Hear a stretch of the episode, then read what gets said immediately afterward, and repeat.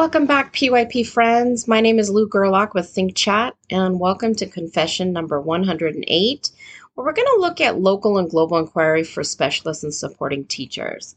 I apologize, friends, that it's been a minute since I've uh, been able to podcast, but I was able to enjoy being at my little niece's second birthday party but she ended up giving us all a gift, which was a nasty cold.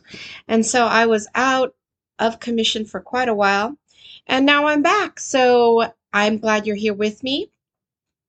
Just a reminder that I was able to in October attend the Crafting Inquiry Conference, where I was able to um, meet so many edgy heroes. But one of my highlights was um, palling around with a new friend. Um, her name is Denise Kraft, and she is a PYP coordinator in Middletown, Connecticut, which is about one and a half hours from New York City. Denise and I met each other when I led a virtual PYP exhibition workshop um, through Rice University. And over the past couple months, we've reconnected and she's become a real thought partner. And while reflecting on day two of the conference, we began chatting about my podcast, of all things. And she told me how much her um, teachers appreciated the ATL series being separated into early years, primary, and specialist, and supporting teachers.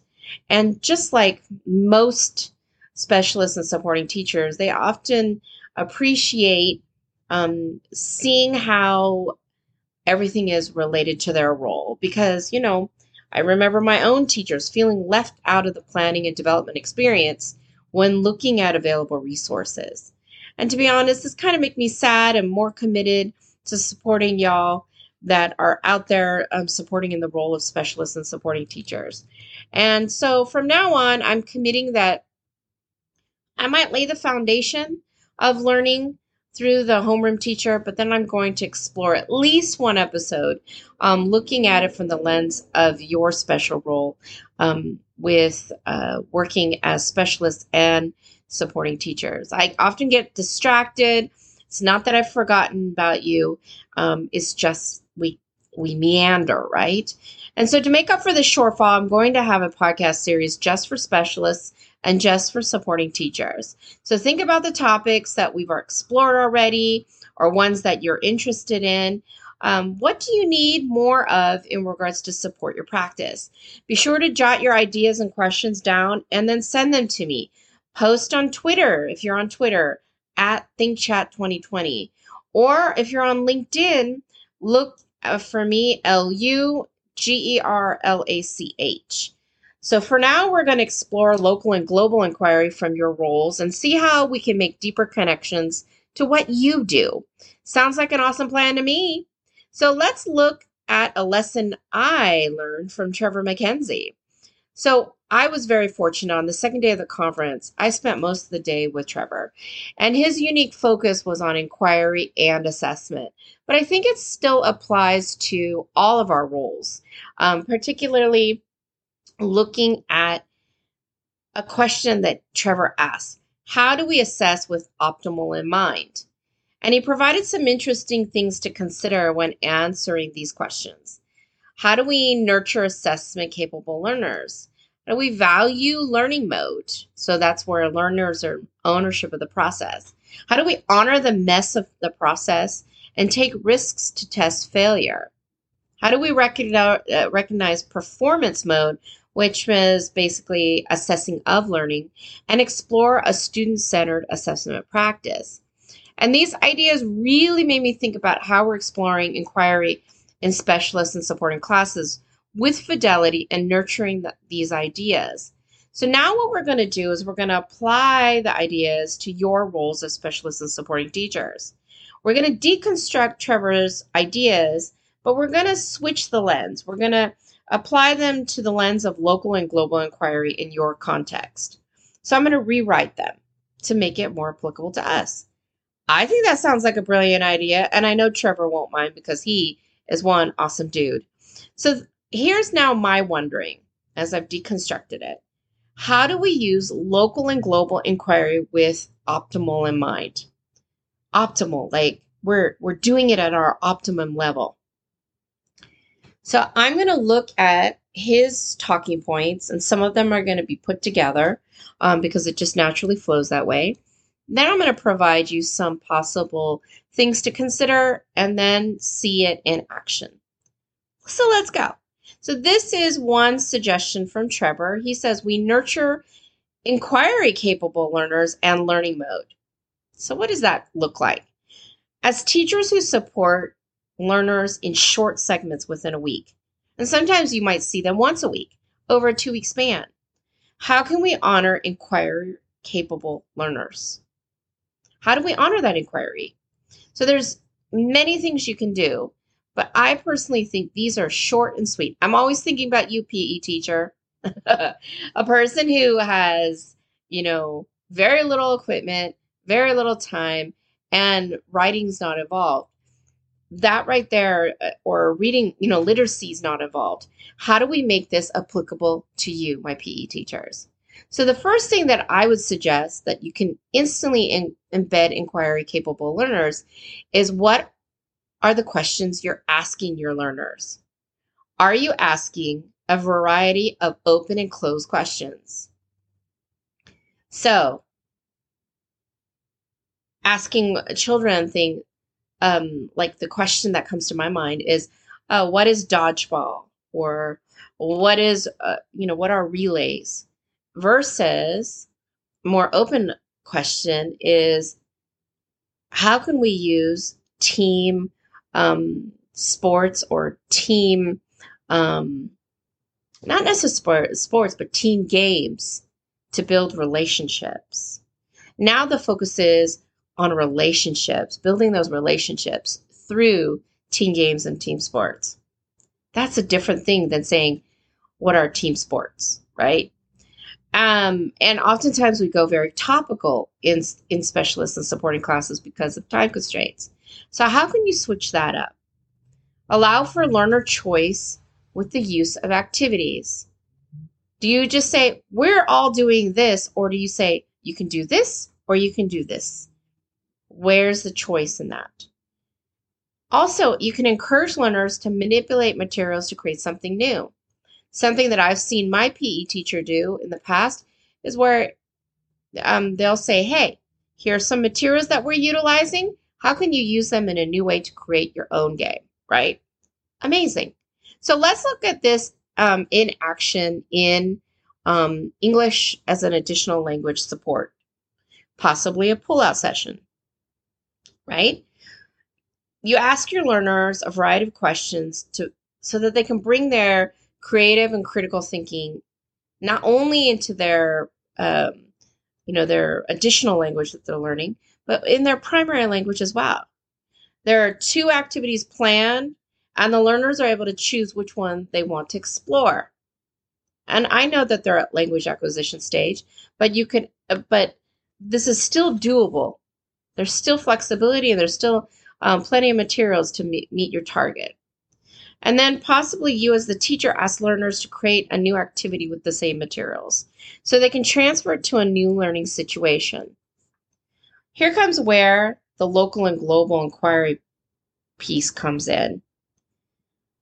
Whatever cards or whatever materials that you're utilizing as you're building that language acquisition, are you utilizing visuals that build up towards the unit of inquiry or build up to something greater? So, for instance, you show uh, you show some cards that children have to put into sequence so they can tell you what is happening in the story way that you can apply that to locally is asking students after they've put those sequence cards in order when has something like this happened to you where in your local community do you see this happening i wonder if this is how this is done all around the world. I wonder how we can um, how we can learn more. That's how you naturally bring it about, even in language acquisition time. So now here comes the, the next point by Trevor. We honor the mess of the process.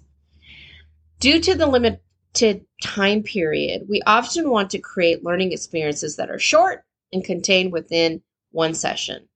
Totally understandable. The problem with this mode is that learning is limited to short increments that don't often connect together. So, this type of checklist teaching um, is difficult, especially for those that are acquiring additional language, children who have um, possible learning disabilities, because they don't know how all those pieces come together. So, instead of checklist teaching, we're focusing on making meaning and making connections of the learning that we're engaging in. So, how can we possibly do this? Is that we break apart um, different elements across several lessons. That's a given. And we have learners, you know, with these different parts. We're going through the process of creating um, some parts. Then we're asking them to compare and contrast after they have some materials. We're sequencing or we're doing some sort of cause and effect. And we don't have to limit this to language, right? Those are just natural processes that our brains go through to understand and create meaning. We think of also connections between parts and how they work together as a whole. This is a huge problem that most children do not understand when teachers don't take the time to let them get there. And then making connections on how ideas are expressed, not only in their local culture and the ways that, as we said, looks the same or different around the world. So, honoring this mess, that it's not going to be this beautiful little prepackaged um, lesson that is okay, we have a pretty picture that's going home after lesson one, and then lesson two will be another great little craftivity. Instead, we're utilizing the time that we have to create um, and building up to something bigger, almost like a mini portfolio. So here's an example in action. I'm naturally thinking of art class. We have oftentimes children not going to an art room, but oftentimes the art teachers coming into the classroom. So learners create pieces that indicate, for instance, maybe the art teacher's focusing on tone, right? And using light and dark colors to um, indicate what kind of tone we're feeling in this piece. So they have learners over a few weeks creating um, different pieces that represent different tone. You know, like a lot warmer colors, talking about you know fire or compassion or desire, like that fire within, whatever it might be. The cooler tones, obviously, more aloof or disconnected or um, just could be wintry scene, right? Being cold. And what is that? Uh, you know, light versus dark, all of that. And after creating several pieces, have learners examine through the lens of patterns and relationships.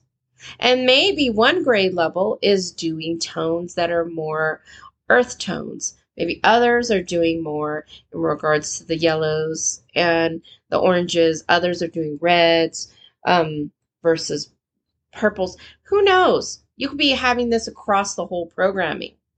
But what would be magical is seeing all of these art pieces come together and looking at as a whole and saying, what tone do we feel here? And what emotions are evoked as you see these different colors being displayed? And then what this is where we go into the local and global inquiry, as then we highlight various artists within our local community and also our global community who express themselves using certain colors, certain palettes, certain tones. And why do they use those tones uh, repeatedly? And what is it about that tone that creates a certain mood? And maybe it's for a certain collection.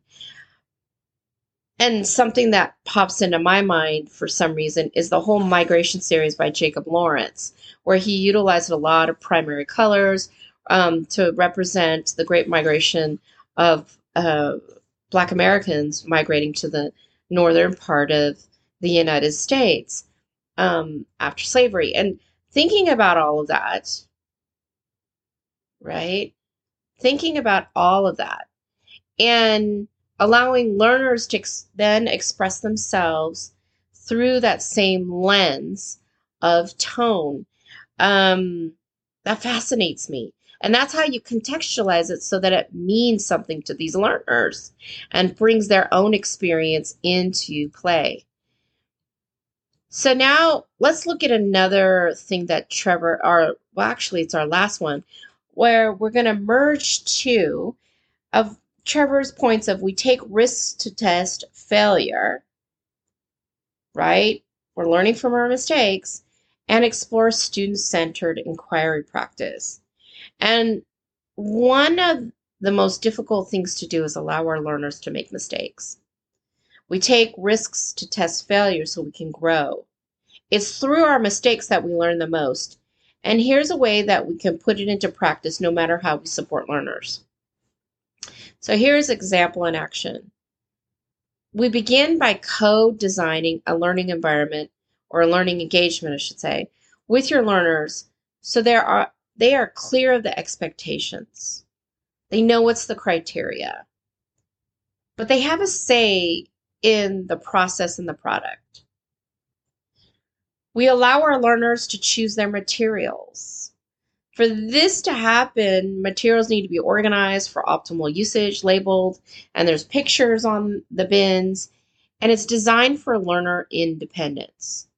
We encourage the learners to test out their ideas without it being reflected in their grades. So they feel create like the uh, free to create without consequences. And we and and then we also showcase people who tested out their ideas expecting to fail and how they turned their journey into a success. First, highlight those local people, national individuals, and then go globally. Because we are still in art, many of you would think that this might be art, but this could be a science lab experiment, right? This could be um, working in the computer lab, right? It the process is the same, but we have almost told children that to fail, you know, like I see like a child who's creating something, whether on paper or or in you know like in code or um, whatever it might be, a PowerPoint or whatever, and they go, ew, I don't like that. So they scrap the whole thing. Instead of trying to manipulate the part they don't like to becoming something better within the, you know, instead of starting all over. So that is what we're trying to get to is that we recognize that we're all going to make mistakes because we're human. But how can we take that mistake and leverage it into something that's going to be a success? These all sound great and big, and you're saying, Lou, how can I do this in a practical way? You're going to start small and then work yourself deeper. So, here's some possible um, starters to think about. There's questions to answer to start the process, and then look at the ways that um, I've connected through Trevor's work. So, any content you teach, anything that you support as a specialist and supporting teacher, there's always going to be an event that has occurred. And how do we utilize that event to humanize the content? So, for instance, if I'm working with children um, with dyslexia, right? Humanizing that that context that these are brilliant people who had dyslexia as well, but they were over able to overcome it, and you shall too, right? And here are some steps in order to get there. And we're going to take the first baby step here now. That humanizes the experience so that they feel like, okay, if that person who was uber successful can do it, then so can I. So when I'm thinking also besides humanizing that experience, I'm also not just thinking of like, let's say, global people, but people within my local community who've overcome so that I can make those ideas relatable. And I'm thinking on campus, right? People that they know and interact with every day, and families and that sort of thing. So, how can I also go from a topic to something that my learners care about? This is huge. And oftentimes, when we support and we're in specialist classes, we have a fixed curriculum that we have to deliver. So, how are we going to hook our learners in to make it something that they have to care about versus something that they have to do? And how do we bridge that content to everyday life? That's the hardest, I think. You can hook the kids and saying, hey, this is why you should care. But then how do you bring it back to everyday life so they see the relevance? It's going to look different for every person. But you need to figure out which ways are going to be right for you. I know you'll take these ideas and give them new life in your practice. Remember to please shout out on social media um, any ideas um, that you've used and also ideas that you want to explore. I hope you have a wonderful day. Keep rocking your roles because we need you. We need your support. We need all the um, ideas that you have to make education better. So, have a wonderful day, my friends. Talk to you soon.